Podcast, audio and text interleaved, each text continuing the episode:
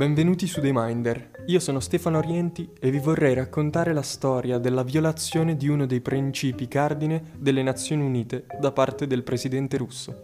Il 21 febbraio il presidente Vladimir Putin, in diretta televisiva, ha ufficialmente firmato il decreto di riconoscimento della regione del Donbass e il dispiegamento delle forze armate per assicurare la pace, costringendo l'intervento sanzionatorio internazionale per la violazione del principio di autodeterminazione dei popoli.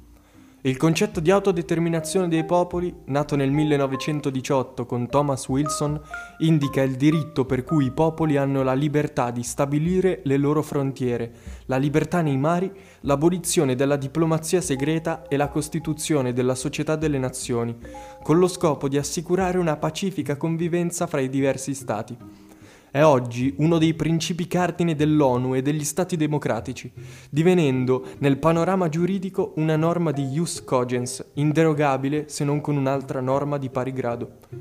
In un lungo discorso, durato più o meno un'ora, Vladimir Putin ha riscritto, o meglio cancellato, la storia dell'Ucraina e di tutto l'Est Europa, legando lo Stato alla cultura della Federazione russa.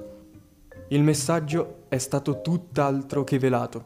L'attacco diretto al predecessore Lenin per aver promosso l'autodeterminazione delle nazioni all'interno dell'URSS mostra una negazione totale del forse più importante principio dell'ONU.